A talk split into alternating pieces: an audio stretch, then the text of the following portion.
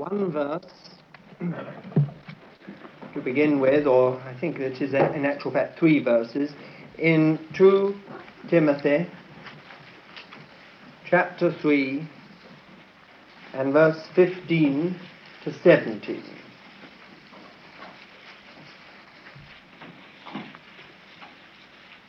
We'll read from verse 14. But abide thou in the things which thou hast learned, and hast been assured of, knowing of whom thou hast learned them, and that from a babe thou hast known the sacred writings, which are able to make thee wise unto salvation through faith which is in Christ Jesus. Every scripture is inspired of God and all, is also profitable for teaching, for reproof, for correction, for instruction which is in righteousness, that the man of God may be complete, furnished completely unto every good work. Now, this evening we are going to deal with this question of the authority of the Bible. It, uh, there are three words which we generally associate with this subject authority, the word authority, the word revelation, and the word inspiration. And this evening we shall um, confine ourselves more or less to this word authority.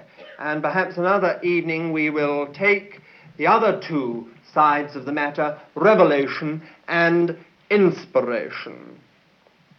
What do we mean by the authority of the Bible? Well, we do not just mean the authority of, tran- of the translation we may have. We mean the authority of the, uh, uh, the authority and inspiration of the original as it was first spoken and recorded. We, um, of course, will deal not this evening, but perhaps another time with the question of whether there has come any mistake or error into God's Word as it has been copied and passed down from century to century and in its various translations. But when we speak of the authority of God's Word, we are speaking of the original form in which God spoke and the way in which it was first actually put down into writing. What do we mean by the word authority? Why do we speak of the authority of God's Word? We mean that the Scriptures have the power and the right in the hand of God to claim our absolute obedience. Now that puts the Bible on a footing that no other book, no other writing, no other uh, uh, literature uh, can have. We speak of the authority of the Bible in the sense that we believe it can claim our absolute obedience in every single part. And not only that, but we believe that it has the right to settle all matters which are in dispute. That is, God's Word is our final court of appeal in the hands of God. From within His Word, we believe that God can settle all matters that are in dispute.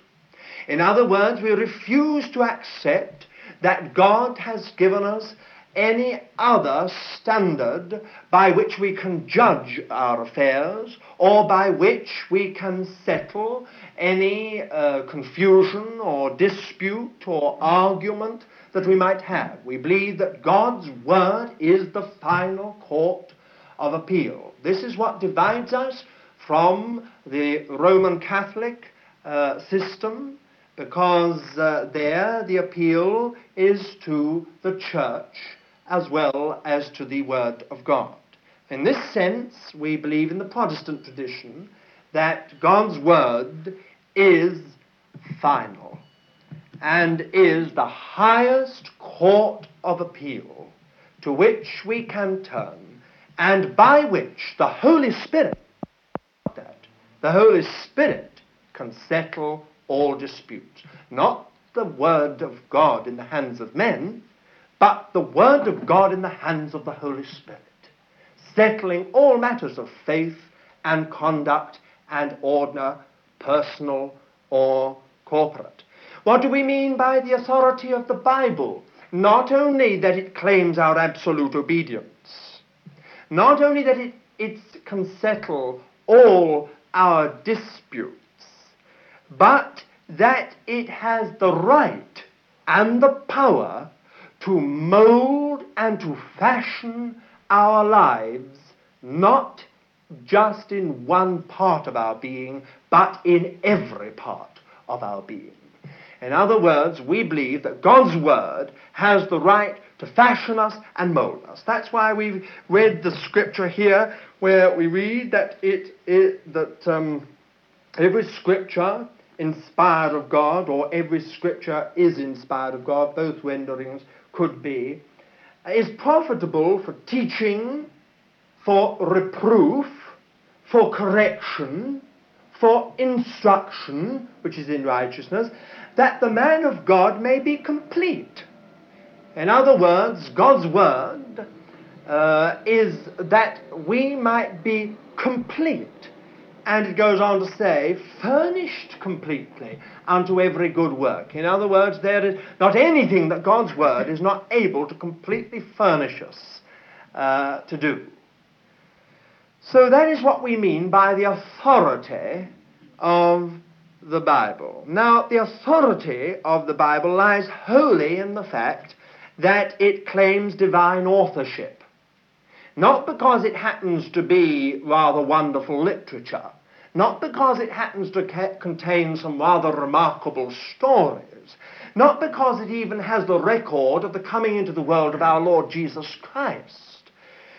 The Bible's claim to authority rests wholly in its claim to divine authorship.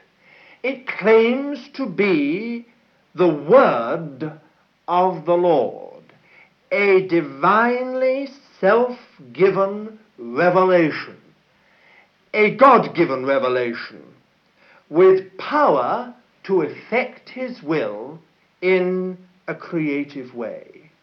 In other words, we believe that God's Word is not just a, a written form of religion.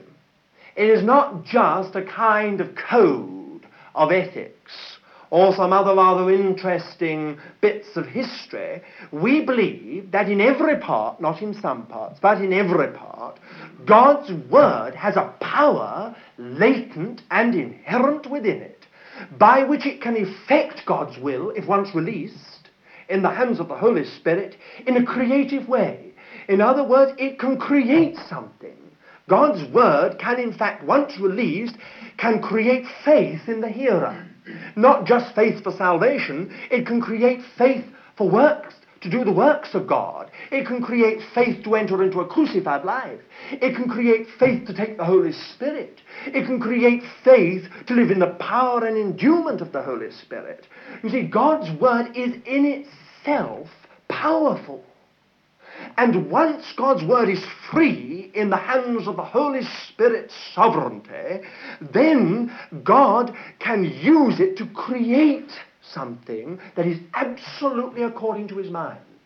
Now, if you and I, those of us who are young in the Lord and those of us who are older in the Lord, were to understand what we've got within these, within these covers, if we would understand that here is a power that in the hands of the Holy Spirit is unbelievable and incredible in one sense, we would reverence it very much more.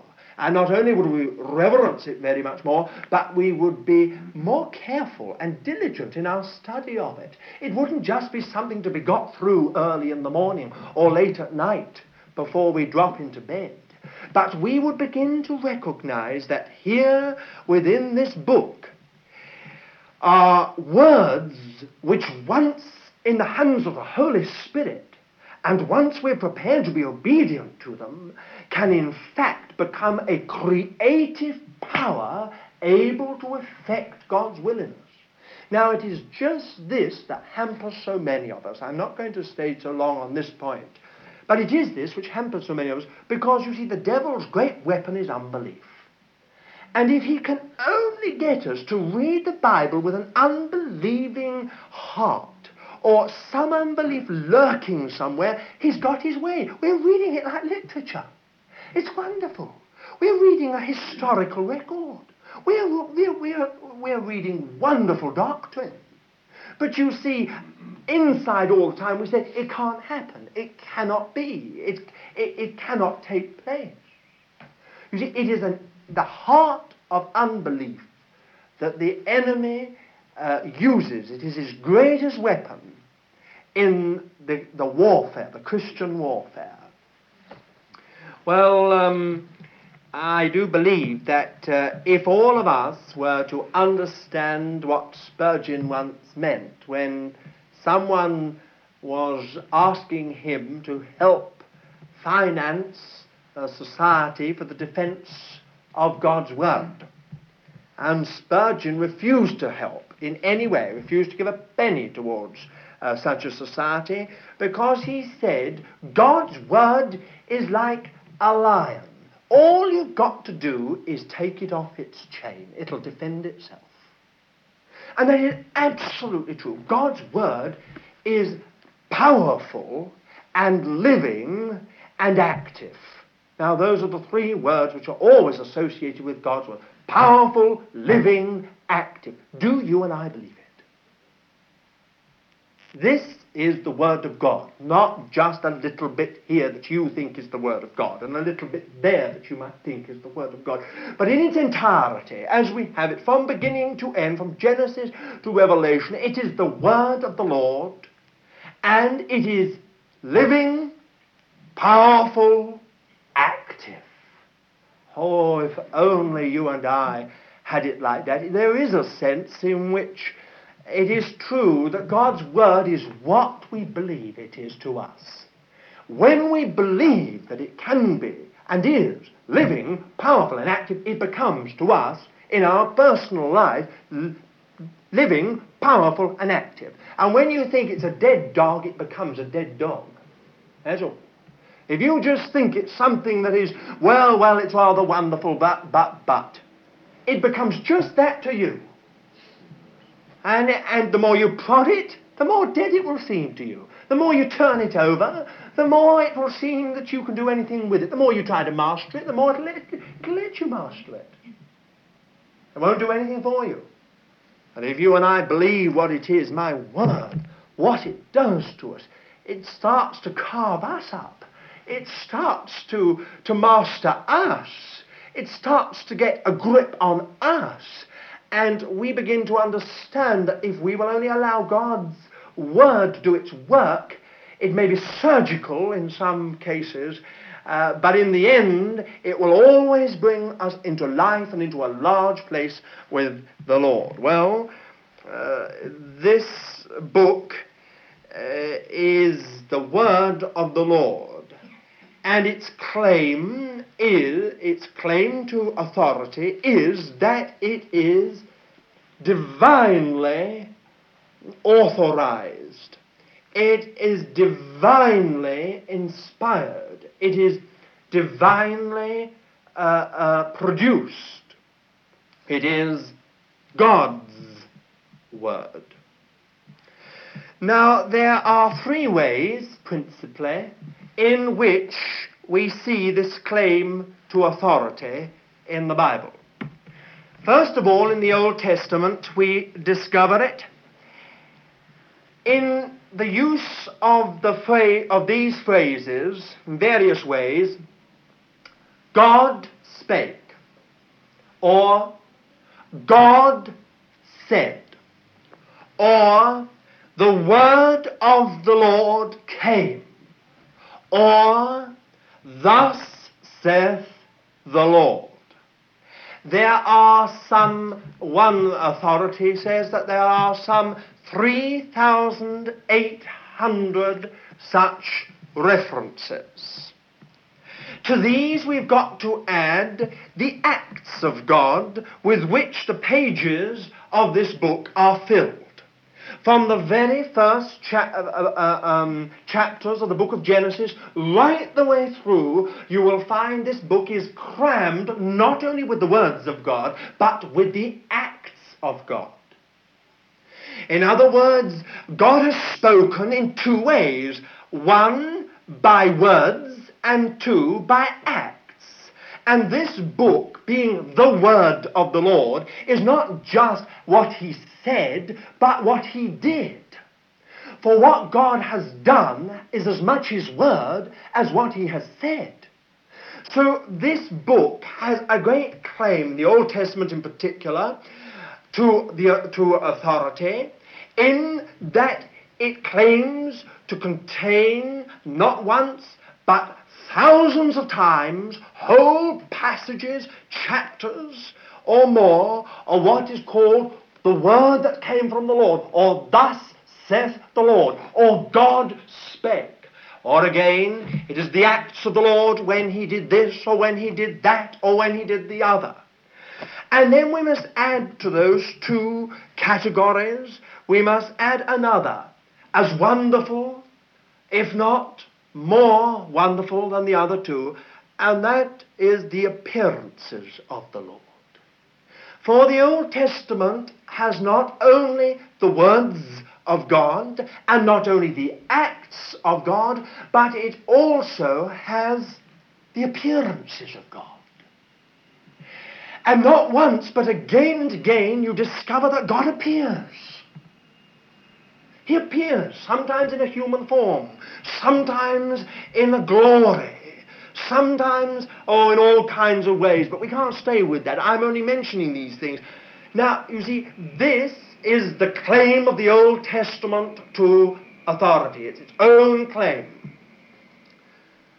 Then again, we must um, underline this and say that if we take these three different categories and bring them together and sum them up, it all adds up to one thing a divinely initiated, a divinely inspired, and a divinely authenticated record or revelation of God. God has revealed himself by words, by acts, and by appearance. The second uh, claim that we discover in this book to its authority, to authority, absolute and final authority, is that Christ himself witnessed to it. Now, if you will turn with me to quite a number of references. First of all, in John chapter 10. John chapter 10, verse 35.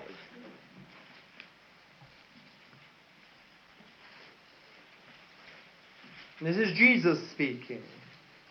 If he called them gods unto whom the word of God came, and the scripture cannot be broken. Now, it is most interesting that Jesus used two things which explode some theories. He used the first word, the word of God came and nearly all theologians would agree that uh, this book contains God's word if it is not God's word. But it is interesting that Jesus goes straight on and says that the script and the scripture cannot be broken. He equates two things. We go on, uh, Luke chapter 22, back to Luke chapter 22, verse 37.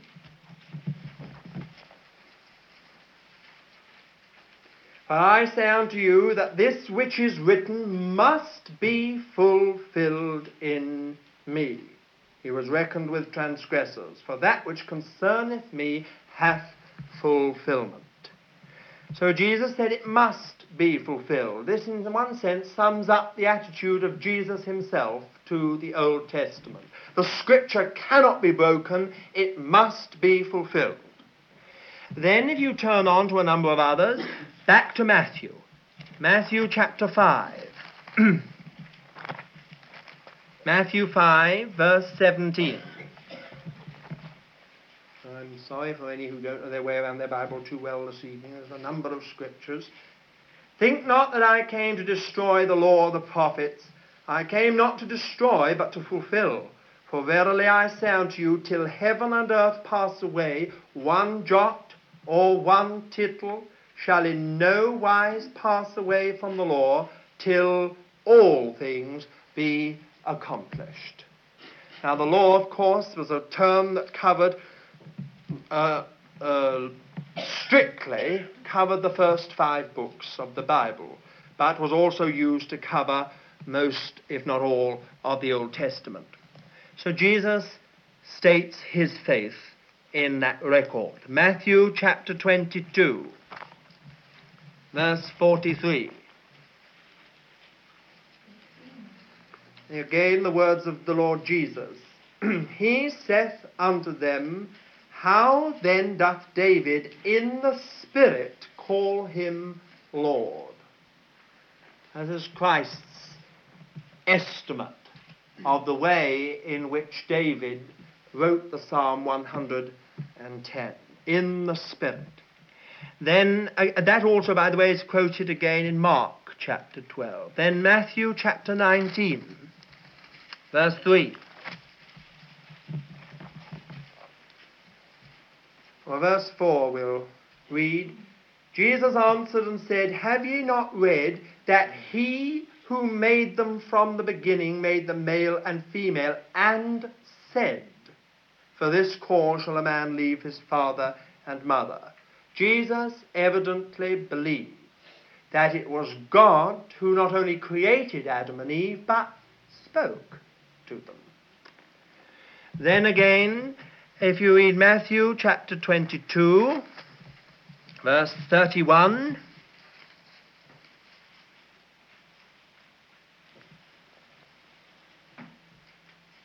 But as touching the resurrection of the dead, have ye not read that which was spoken unto you by God, saying? All right. Then again in Luke, on to Luke, chapter 16, verse 16. The law and the prophets were until John. From that time the gospel of the kingdom of God is preached, and every man entereth violently into it. But it is easier for heaven and earth to pass away than for one tittle of the law to fall. Chapter 18, verse 31. He took unto him the twelve, and said unto them, Behold, we go up to Jerusalem, and all things that are written through the prophets shall be accomplished unto the Son of Man. Then, chapter 24, verse 44. These are my words which I spake unto you while I was yet with you, that all things must needs be fulfilled which are written in the law of Moses and the prophets and the Psalms. That's the entirety of the Old Testament concerning me. Then opened he their mind that they might understand the Scriptures. And he saith unto them, Thus it is written, that the Christ should suffer and rise again from the dead the third day, and that repentance and remission of sins should be preached in his name unto all the nations, beginning from Jerusalem. Now, it is very interesting when you take all these different scriptures and put them together you have to come to one conclusion. If you took just one, or you took just another on its own, you might be able to build a theory on it. But if you bring them all together, you must say, if you have an honest and open mind, that Christ obviously, or at least apparently, believed implicitly in the Old Testament. He believed that there God spoke, that it was divinely inspired. That's quite clear. And most of those who understand their scriptures most but do not, would not accept such uh, uh, um, conclusion must fall back on other theories that the Lord Jesus just simply adjusted himself to the theories of his day. Either Christ uh, uh, really did believe fully in the Old Testament as the Word of God, or he just simply had to adjust himself to it and apparently believe it when he knew that a lot of it was not actually so. But there is much more. I cannot give you the scriptures because it would take us the whole evening. But I just run through a whole list of things which are very interesting. You see, the Lord Jesus Christ believed in Isaiah's authorship. He speaks of Isaiah writing or saying, prophesying one or two places. He believes in David's authorship of Psalm 110. He says so. Um, he believes in God's creation of Adam and Eve in the beginning. He believes in the history of Cain and Abel. He believes in the history of Noah and the flood and its consequences and the saving of eight people in the ark. He believes not only that, he believes in the destruction of Sodom and the reason for it. He believes in the turning of Lot's wife into a pillar of salt. He believes in the manna being divinely uh, given from heaven, a miracle given by God the Father. He believes in the brazen serpent and that it was used to heal those who had sinned. He believed in the, in the healing of Naaman and said so. He believed in the widow of Zarephath and her remarkable uh, deliverance and being kept. He believed in Jonah, not only in the existence of Jonah, but in the fact that Jonah ran away from his divinely ordained task and was swallowed by a sea monster. He says so. And he believes also that he was coughed up again onto dry land. These things Christ believed. He didn't just say, You've heard the story. He gave a quite clear indication, at least outwardly, that he believed in the actual historical existence of not only the people, but circumstances that are recorded about them. Now, there is no doubt that Christ believed implicitly in the authority and the inspiration of the Old Testament. And it has been rightly said by someone that the Christian who in his view of the Bible stands on any lower ground than that on which his Lord stood, does so at his spiritual peril. It is also interesting to underline the claims Christ made for what he said. For instance, he never used the phrase, the word of the Lord came to me. He never said, Thus saith the Lord although John the Baptist probably did use such phraseology. Jesus instead used a completely new and direct approach. He said, I say unto you. It's most interesting. I say unto you. You read it all the way through the New Testament, you underline it, you'll find again and again and again, they said, I say unto you. They said, so, so, I say unto you. And then he often used this phrase, verily, verily, I say unto you, when he wanted to underline something. In other words, Christ was no mere prophet. He was, in fact, the embodiment of the Word of God. And they who had only, as it were, been his mouthpiece in the Old Testament, now he had no need of a mouthpiece. He was not only the Word, but the mouthpiece as well. And it is also interesting that in uh, John chapter 14 and verse 26, he seems to look forward to what we could call the rest of the New Testament. In chapter 14 and verse 26, we read these words But the Comforter, even the Holy Spirit, whom the Father will send in my name, he shall teach you all things and bring to your remembrance all that I said unto you.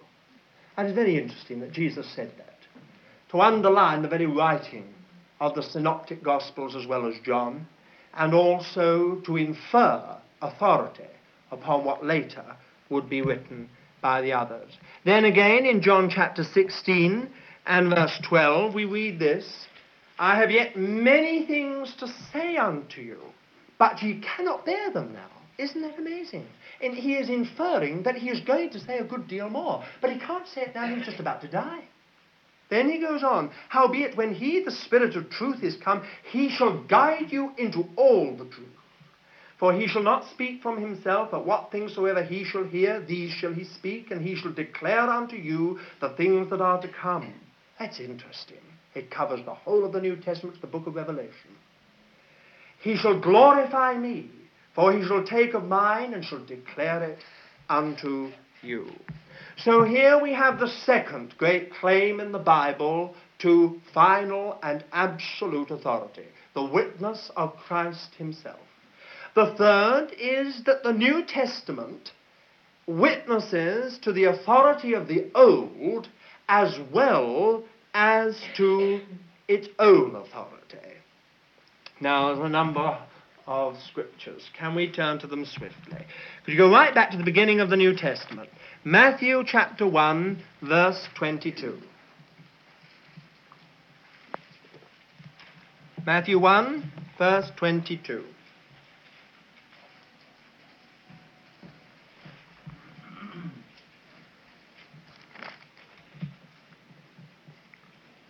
Now all this is come to pass that it might be fulfilled which was spoken by the Lord through the prophet.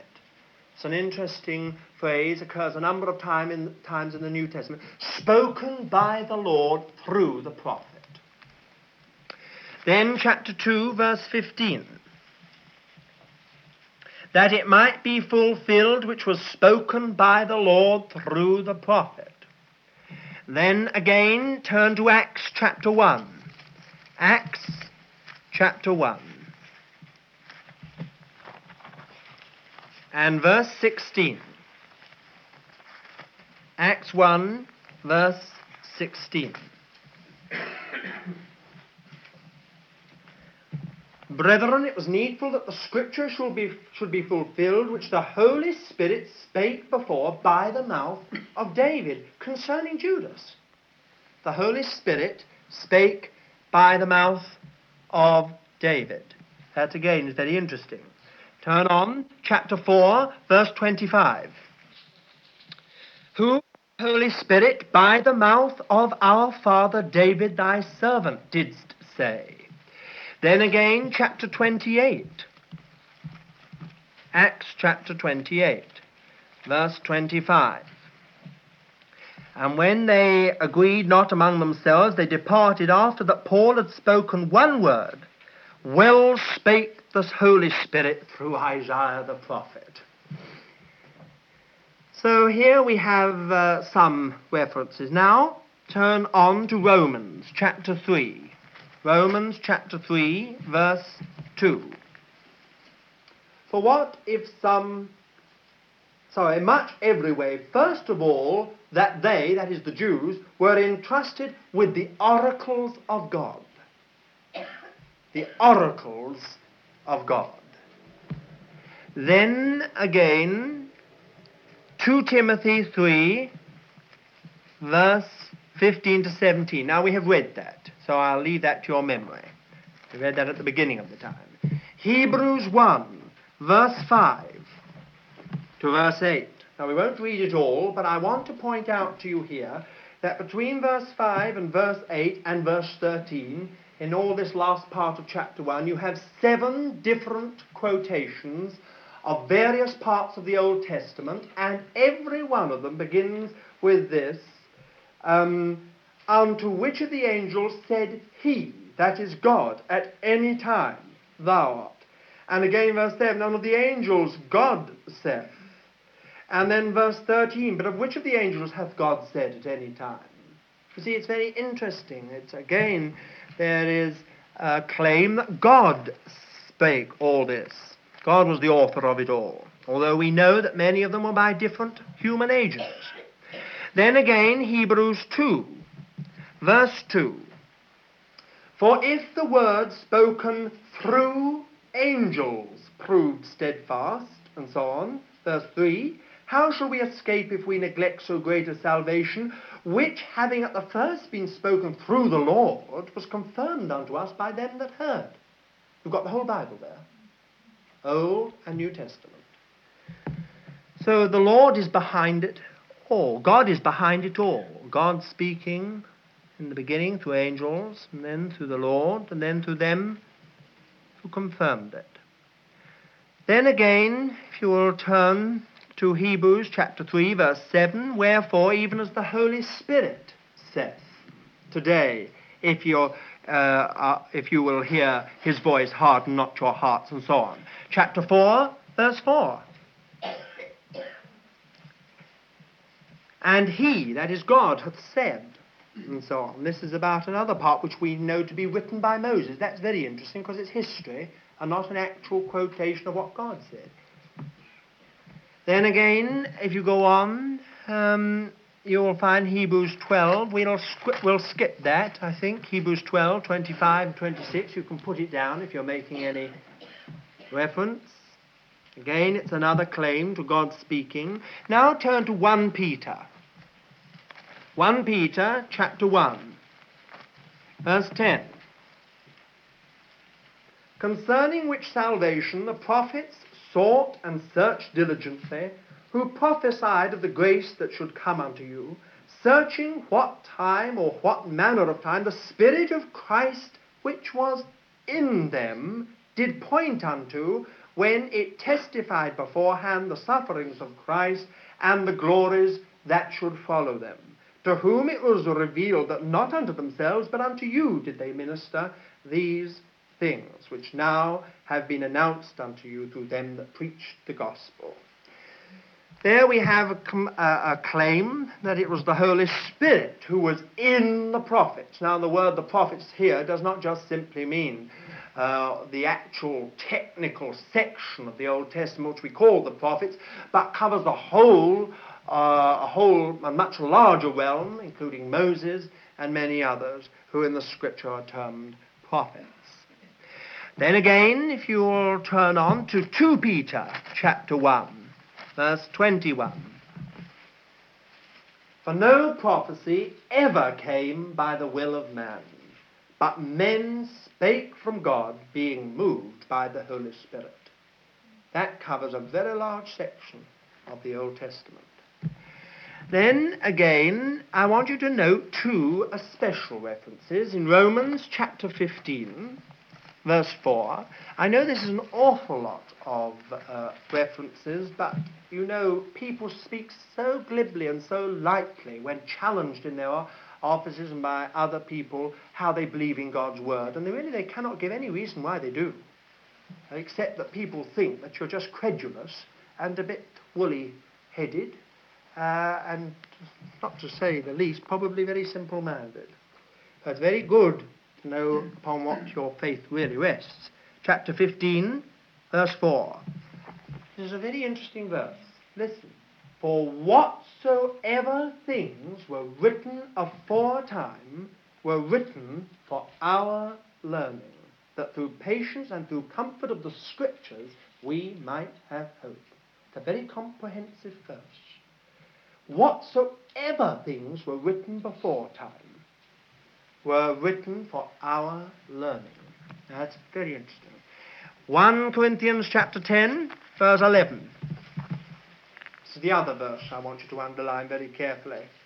Now these things happened unto them by way of example, and they were written for our admonition upon whom the ends of the ages have come.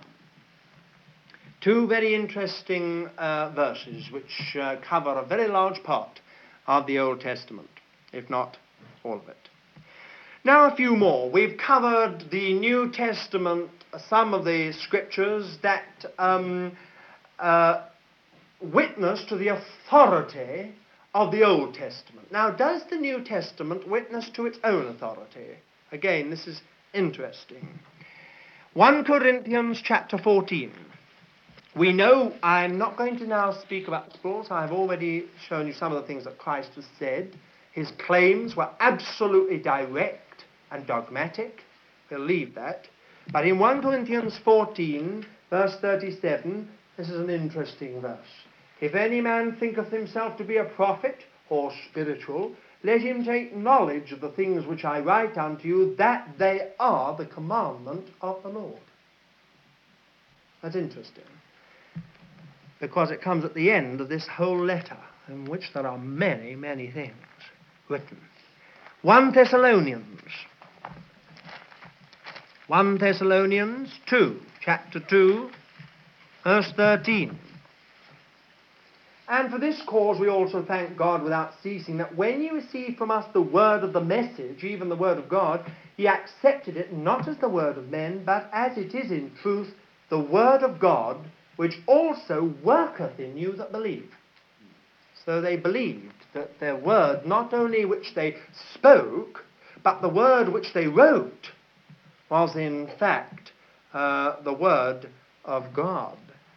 Then again, 2 Peter chapter 3.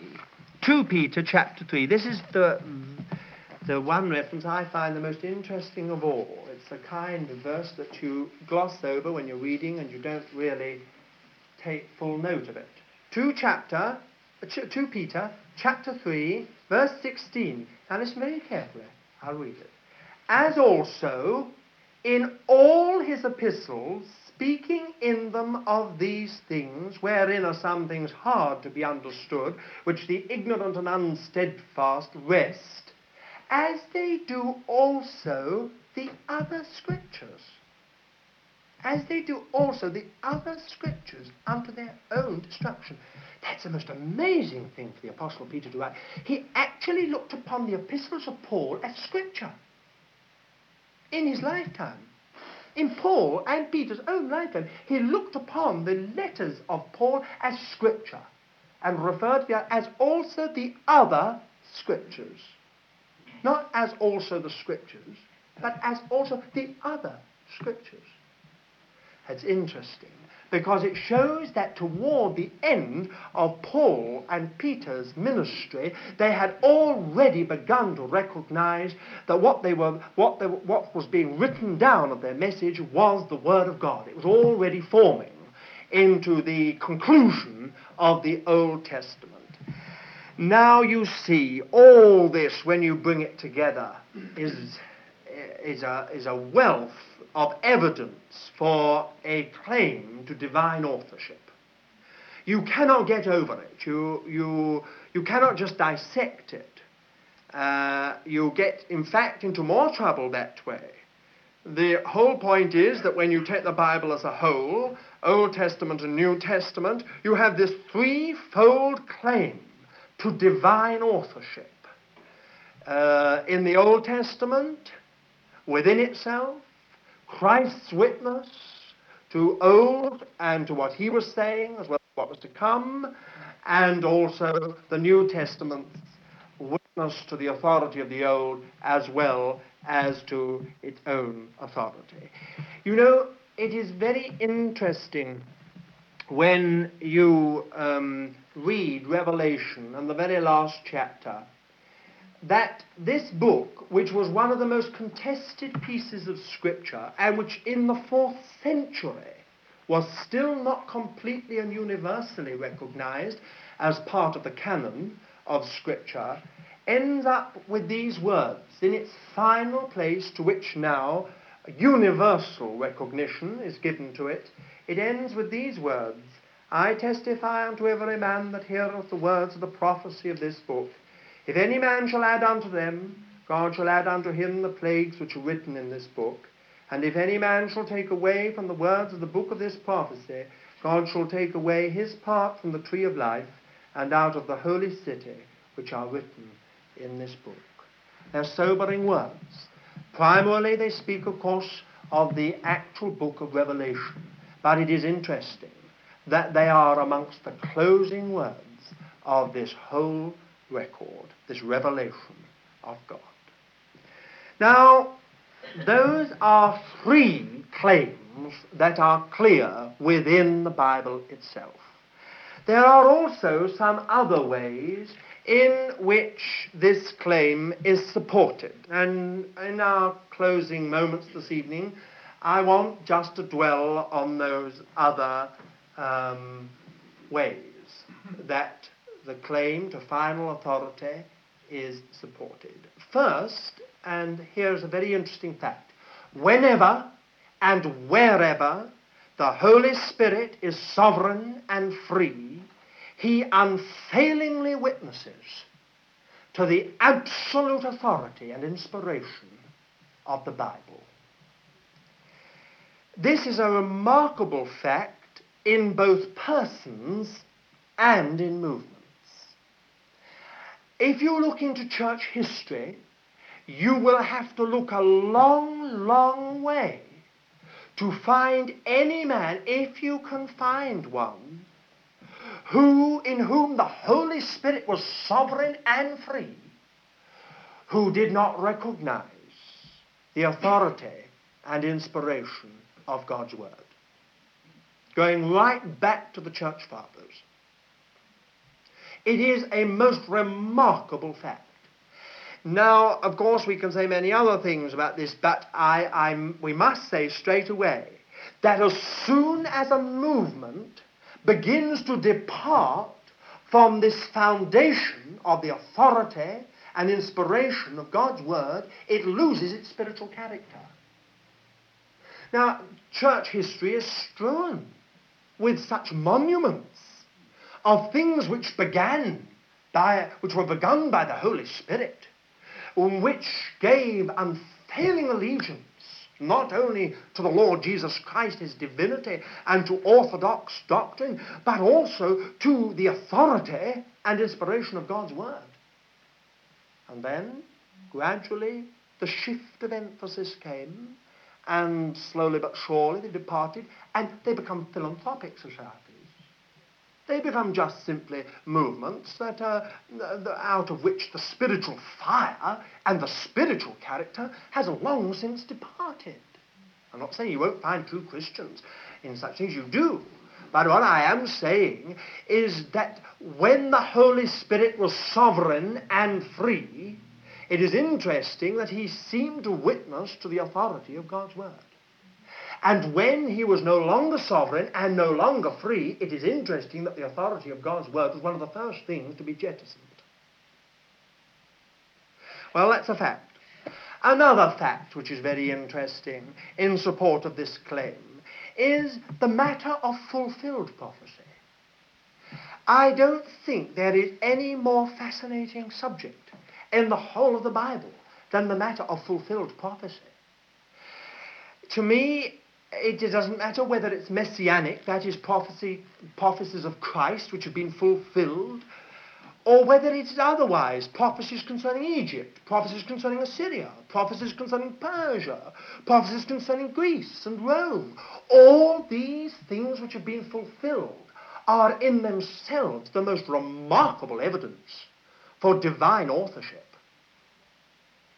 You see, it is interesting that in the book of Deuteronomy, God says that one of the evidences of true uh, of, of, of a, the source of a thing being divine is whether what is said is fulfilled.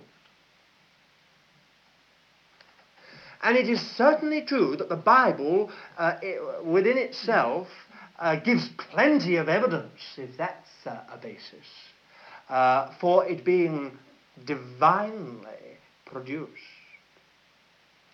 Well, I could give many examples, but you see, now this is the kind of thing where we could get sidetracked, because we could literally spend the whole of this evening and two or three other evenings on the question of fulfilled prophecy. But you take just the Lord Jesus Christ. In Isaiah chapter 7, we're told he'll be born of a young woman or a virgin. The word can mean either.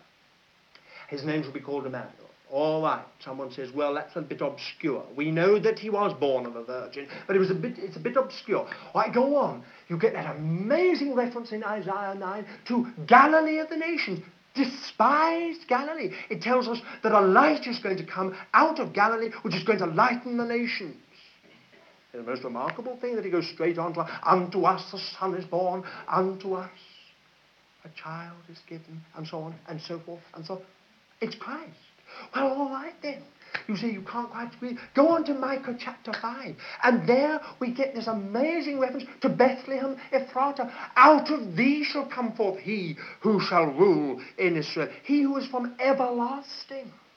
A most remarkable prophecy to someone who's not just human, but someone who has his being in past eternity will come into Bethlehem and will come out of Bethlehem. Thou who art little amongst the, amongst the thousands of Judah. And so on and so forth. This man, it says, shall be our peace. This man shall be our peace. The, word, the thought is blasphemy. And yet that prophecy was remarkably fulfilled when Christ was born in Bethlehem. The one concerning Galilee was remarkably fulfilled when he was brought up in Nazareth in Galilee, where he spent the first 30 years of his life. All right then, someone says they don't quite accept that. Well, what about Zechariah's prophecy about Christ coming into Jerusalem, into Zion, lowly, riding on the foal, the colt of an ass? Colt or the foal of an ass, I think it is. Um, it's remarkably fulfilled. Well, now there someone can say straight away, well, just wait. Perhaps the Lord Jesus knew that prophecy. Well, he must have been remarkable, I must say, if he actually knew that prophecy had scanned all the way through the whole of the Old Testament, because to many of us it would be obscure if we didn't know that he had actually fulfilled it. Yet there it stands in the middle of a passage concerning the coming Messiah. And it says that when finally he comes into triumph into Jerusalem, he will come riding on the colt, the foal of an ass. And everyone will cry, Hosanna. Yes, fulfilled. But a little farther on, you discover there are marks in his hands. He's been wounded in the house of his friend. We're told that a fountain is to be opened for the, for the uncleanness of the house of David, where it can be washed away. There's prophecy fulfilled. All right. Someone says they still cannot believe. Let me take you then to Isaiah 53. Is there any more remarkable prophecy in the whole of Scripture? He was wounded for our transgressions, he was bruised for our iniquities. The chastisement of our chastisement of our peace fell upon him, and with his stripes we are healed. All we like sheep have gone astray, we turned each one to our own way, but the Lord hath laid on him the iniquity of us all. Listen, carry yourself back into the Old Testament. What is Isaiah talking about? What is he talking about? Where is this conception? This conception of a Messiah is one of, of absolute majesty, of absolute power in the eyes and the minds of the whole nation. They longed for the day when their great deliverer would come and lead the armies of the children of God into the possession of the promised land. He was going to be a greater than Solomon. Oh, yes, that's the kind of man they look for. And here you get Isaiah who could he be talking about? Was he talking about himself? Was he talking about some other person in his day? Who was he referring to? He was wounded for our transgressions. He was bruised. What is in his mind? There is only one explanation. It was the Spirit of Christ that was in him, testifying beforehand unto the sufferings of Christ. Yeah, that's the only way. Is there any other explanation? Go on in that marvellous chapter, not only before that verse when it speaks of surely he has borne our, our sorrows and so on, Greek carried our griefs and so on, a man acquainted with grief and so on. But go on where it says he will make his grave with a rich man in his death, numbered amongst the transgressors.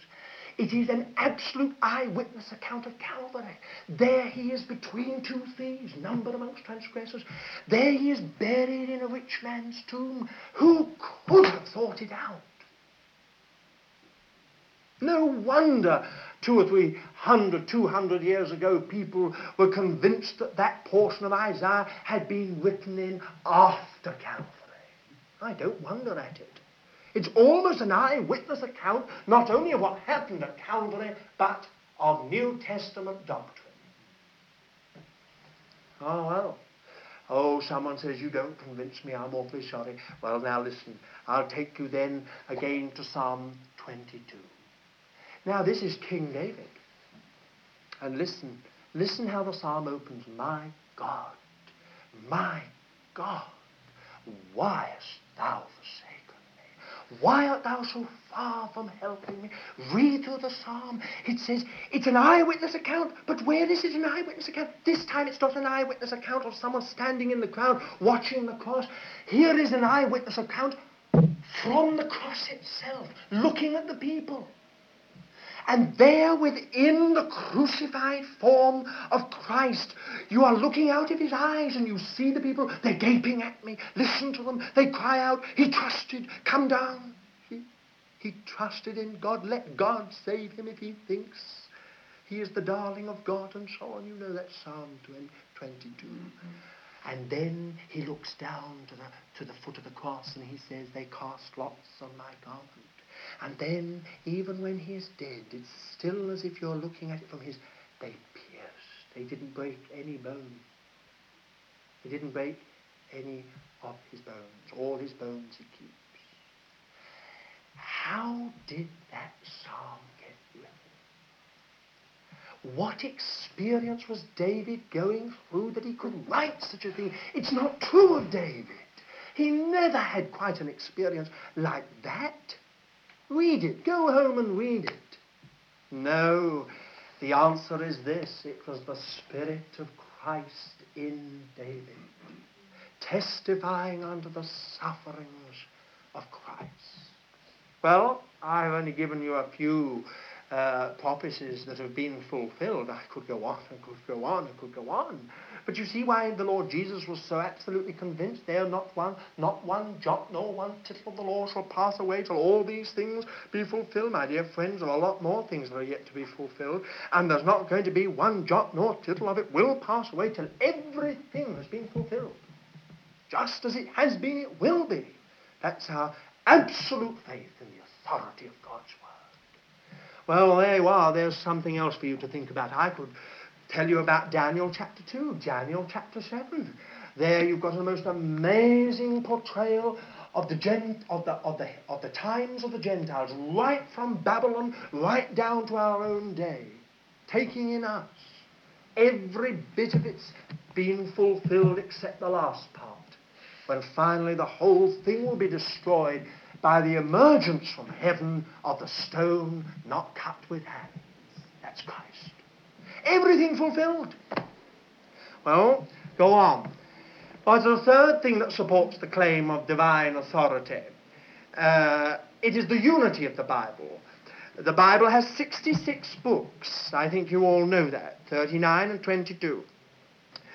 And it has a different um, human authors and backgrounds, and it was uh, given at different times. They lived in different times, and even their language was different in some cases. Yet there is only one theme that runs throughout from beginning to end. The whole Bible, from Genesis to Revelation, is woven together into one great theme, and it is woven together without any editorial committee whatsoever at any time. Now, this is within itself one of the most remarkable evidences for divine authorship, and therefore for the authority of the Bible. When you take, going right back to the beginning, Moses, and when you take, going right toward the end, mm-hmm. the Apostle John, you have two men who lived at very different times, parted by thousands of years, whose backgrounds were different, whose way of life even was different, and yet somehow or other they correspond. Did they know they were corresponding? Did John make a careful study of the Old Testament and then sit down and write so that he actually concluded? I believe that it is beyond the the powers of the human mind to have done it. There is so much which is obviously unsuspecting, which is a conclusion of what has gone before. And it is even more remarkable when you get men like Job and you get men, uh, women like Ruth and others who obviously had nothing to do with each other, and you get the Song of Solomon by whoever wrote it, Solomon or someone else, and uh, you get another book, shall we say, like Hosea. None of these knew each other. They had different backgrounds. They lived at different times. And yet they had a theme. Now, the interesting thing is that these men probably couldn't even read what the others had said. Some of the matter hadn't even been collected together. And yet somehow there is a thread that runs through it all.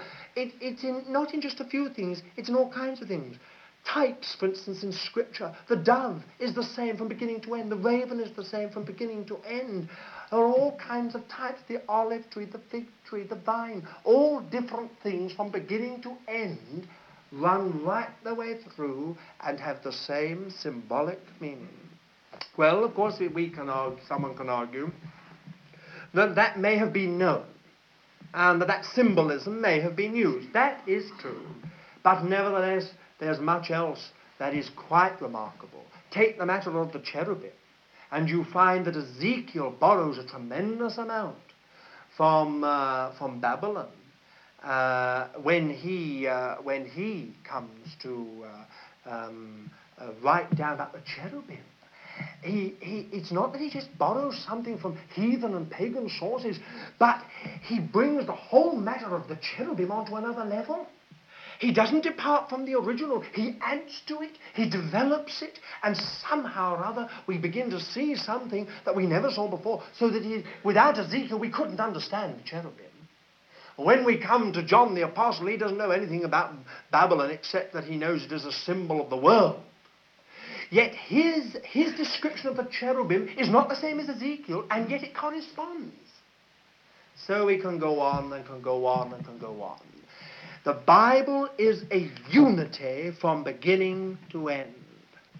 And it is interesting that all the books come slowly together. They are recognized bit by bit, part by part, as it were, until finally uh, we find we have what we call the Scriptures. I mentioned a little earlier that the book of Revelation was one of the last pieces of the Bible to be finally and universally recognized as canonical. And that is true. And yet now none of us would question the book of Revelation. We see it as an absolute conclusion to the rest of the Bible. It's the top stone. Without it, much would just be unfinished and unconcluded. Yet here we've got it all in the book of Revelation. But it wasn't that some committee got together and finally decided. It was a long, long battle until there was universal recognition, and finally it slipped into its rightful place. Now, when you understand all that, I've often spoken to you about Genesis chapters 1, 2, and 3, and Revelation chapter 20, 21, and 22, how those three chapters at the beginning and three at the end completely correspond. That within itself is absolutely remarkable. And uh, it, uh, the interesting thing is that uh, in John's day, he never knew that the book, his book, his book of Revelation that he had put down, he had written down, was going to be the final word of the Bible. That's the interesting thing. Many centuries after he was dead and gone, it finally came to its place at the end of the Bible. That's the interesting thing. If there was any collection of things today uh, in John's day, it's quite different to what we have now. But you see, the, the, the thing that is so utterly interesting is that John's revelation has got to its right place. And he wasn't the one who got it there. That's the point. You see, if he'd sort of sat down and said, now look, I'm going to write a conclusion to the Bible, I'm going to conclude the whole thing so that the whole thing's clear to everyone, and now I'm going to... He was apostle. He could have said to him, now look here, you must all just see that this gets into its right place. He never did anything of the kind. He put it down, he knew it was the Word of God, and he left it to the Holy Spirit. And centuries, uh, centuries of conflict, until finally it came into its right place. Right? Well, I'll leave that with you. There's a lot else, again, we could say about, about that, but we'll leave it. Then another thing that we must say in support of this divine authorship and therefore of the authority of the Bible is the amazing power inherent within Scripture in all its parts. An inherent power to speak. Have you ever had the Bible speak to you? Have you ever had an obscure bit of the book of Job leap out of the text and almost hits you between the eyes? Have you ever had a part of a story in Judges just come out to you as if God was actually defining to you the circumstances in which you live and was actually telling you what to do? Have you ever had some part of one Chronicles that you never thought even existed and all of a sudden you saw something that, well, that's what I'm talking about. It's not only the Sermon on the Mount. It's not only 1 Corinthians 13. It's not only Isaiah 43, beloved of all dear and old Christians. No, it's not just those old, well-worn parts of the Bible.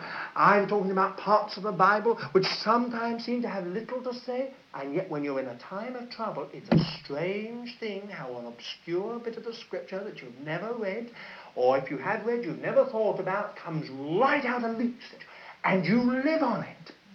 And if you believe it, it becomes living, powerful, and active. And it does something in you. Does something in you. Now, why does the Bible do that? Now, listen, it's not just cranks in Halford House. The interesting thing is this that you can go right back to the days of the psalmists. And you'll find that all of them have got a common experience, Old Testament and New Testament, all of us. We've all got a common experience. The Bible lives to. It is the Word of God to us. It comes alive to us. When we're in trouble, we call to the Lord, and He heard us, spoke to us. Now, what is this thing that binds us all together? All different languages, all different backgrounds, all different ages even. And yet we've all found God's Word is not just literature. It's not just a book. Why doesn't a wonderful uh, the works of Shakespeare, so wonderful in themselves, so telling. Why don't they leap out like that? Well, they have a lot to say sometimes about human situations, for those of you who read uh, Shakespeare, uh, but you know, it's not the same as Scripture. It just doesn't come out at you in the same way. There are things that you think, how clever, what a genius. How did he think that? What an insight into human nature. But the Bible's different. It's not only got an insight into human nature, it's not only got genius, divine genius behind it, it's got more. Somehow or other, it talks to our heart. It explains things to us. It gets into us. It does something for us. We can be absolutely down, and suddenly God's word comes to us, and we're up. And we're out. And it's not only just when you're depressed and things like that. You know, God's word has lent life to some people on beds of sickness, and some word of God has come and they've gone up and never got back down on that bed of sickness again. Other people had other troubles, and the, and the word of the Lord's come and some had just taken the word of the You see, it's not just nonsense.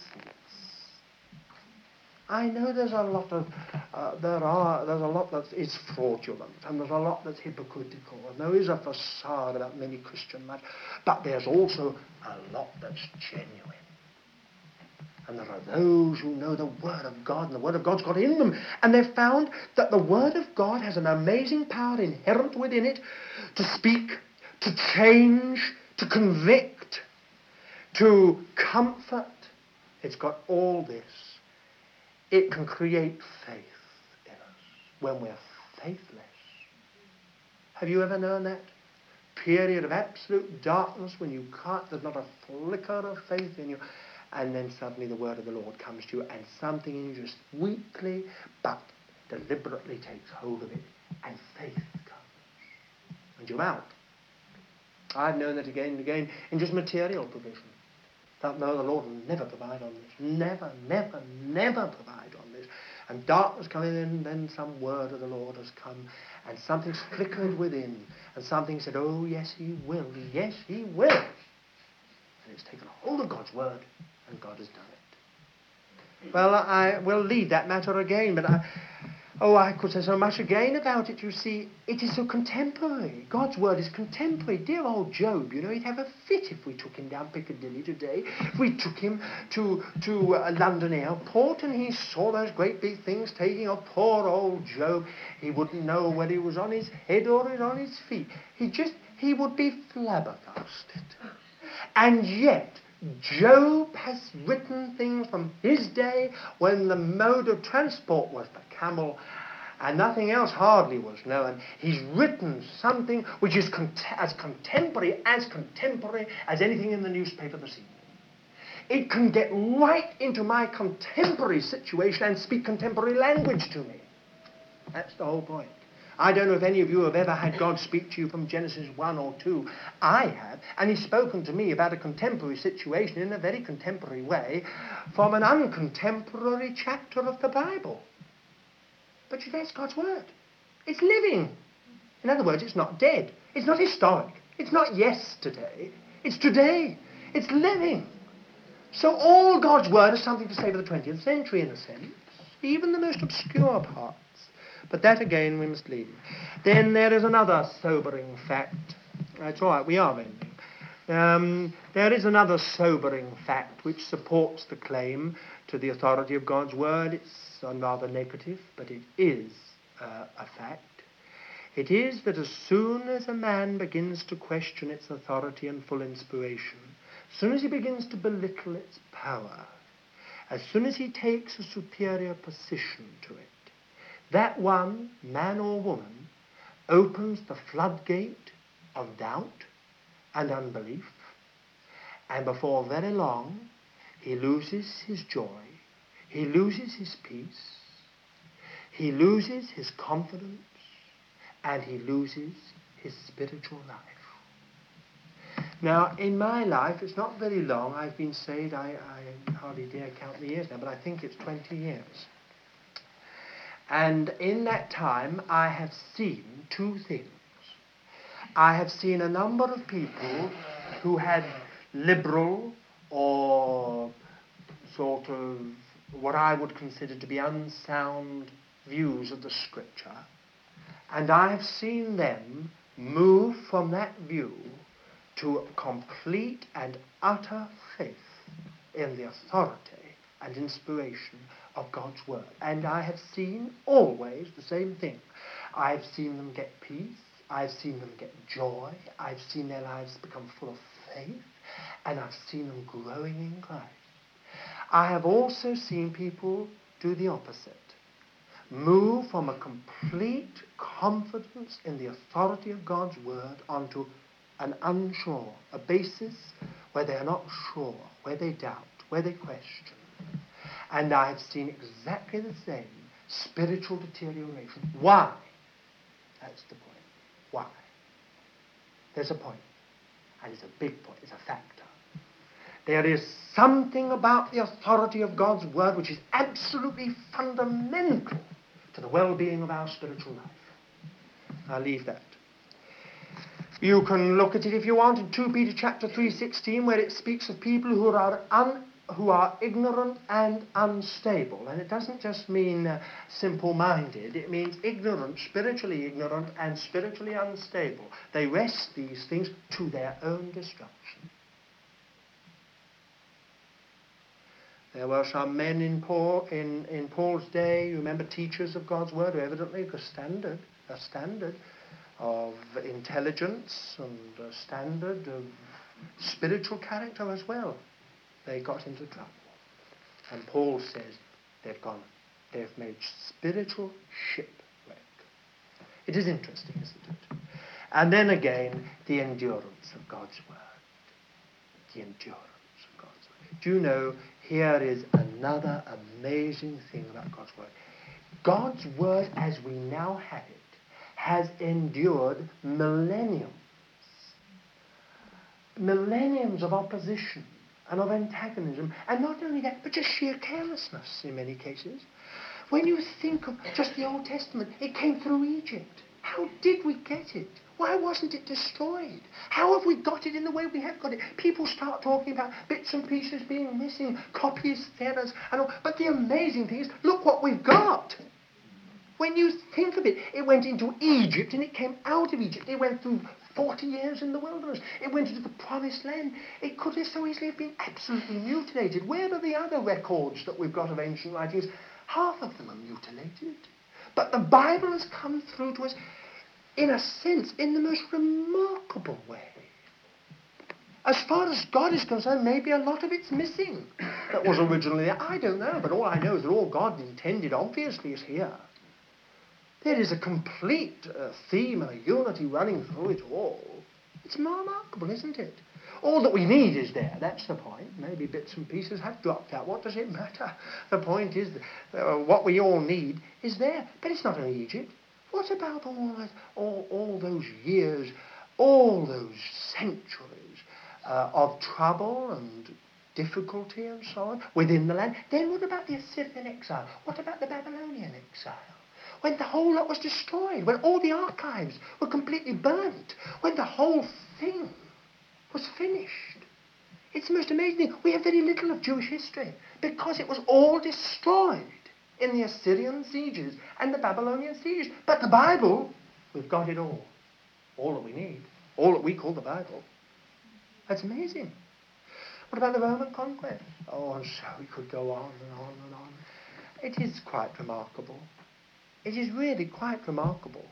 And then when you come on through the persecutions and the Christian writings and the way the Christian writings were destroyed in persecution after persecution, somehow or other God has preserved something. He's preserved a record. I, I suggest that if you wish to read the story, you read F. F. Bruce and a few of the others who've written accounts of the way we've got the Bible. It's amazing. And it's not only that, you know, when you think of the men who died to give us this book, people who've died in flame or died in, in dungeons only to give us this book. Not that we might take superior position, not that we might belittle it, not that we might just feel that it's not really so much. No, those men gave their lives because they believed that this book, in its entirety, was the Word of God and was worth dying for in order to let us have it. They died. We've got the book and it's free. Well, again, you see, there's something else. We ought also remember that we all have the Bible in translation. Isn't it an amazing thing? There are very few people that can read the Bible in its original languages. We've all got it in translation. Read every nation of the world in a translation, and in every nation it's the same Word of God, powerful, living, and active, able to do the same work. What book could be so translated? I know because I had to study scriptures of the Buddhist and Taoist and Confucian uh, well as Shintoist sects. And uh, I mean, I can only say this that though I myself uh, reverence some of those scriptures, not as divinely inspired, but as a real, uh, real, a result of a real quest after God, containing in many cases real wisdom. Yet it is not true that they come anywhere near God's Word. I know the difference. And I think you would know the difference too. Well, there we are. The authority of God's Word. We are bound, therefore, I think, to say that as in all other essential matters, in the question of our salvation, in the question of what the church is, in the question of what the purpose of God is, God is absolute. He has defined it clearly from beginning to end. It is the same with His Word. He hasn't left us to decide what is His Word. He has given it to us, clearly defined, beginning to end. We, you and I, have to accept it by faith. He hasn't left it to the tender mercies of our own judgment and discretion. God has clearly defined what He has given to us. He gives it to us to be received through faith.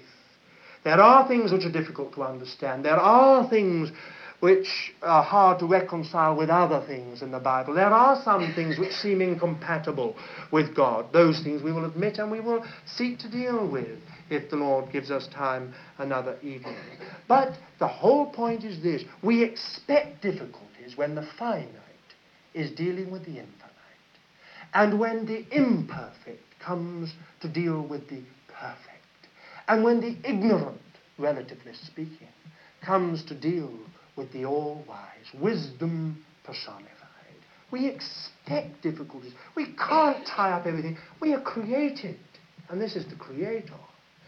The amazing thing is this that God, in the compass of a small volume, has, in, in weak human language, has expressed a vast and endless universe of inexhaustible wisdom. You and I will never come to the end of it. Centuries upon centuries upon centuries, men have been studying this book and they've not come to the end of it. They've not plumbed its depths. No wonder Paul gets lost in it and talks of it about the depths of the, uh, of the, and the riches of the wisdom and the knowledge of God. You're lost in this book. It's just not an ordinary thing. It's quite, it's quite remarkable.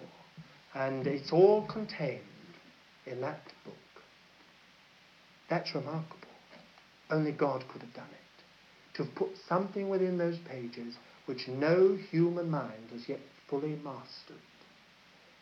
And those that have tried to master it have shipwrecked themselves. No, here we have something which I believe must speak to us. Once we trust what God has put within the compass of this one volume, we find that if we trust it and obey it, we shall discover it powerful enough to change not only individuals, not only nations, but history itself. The Bible is one of the most remarkable things in the whole history of the human race. And should there be anyone who still doubts whether God could have so spoken to man, then I must ask you whether God is God. And if God is God, then it is possible, gloriously possible. And if he has done it, then the requirement is reverent faith, honest inquiry, and true humility as we approach this book. Thus, you see, we see that Scripture is given to us that we might be furnished completely. We see the supreme authority of the Word of God. It is like an act of Parliament, operative and authoritative to the last and farthest extremity of its letter. Shall we pray?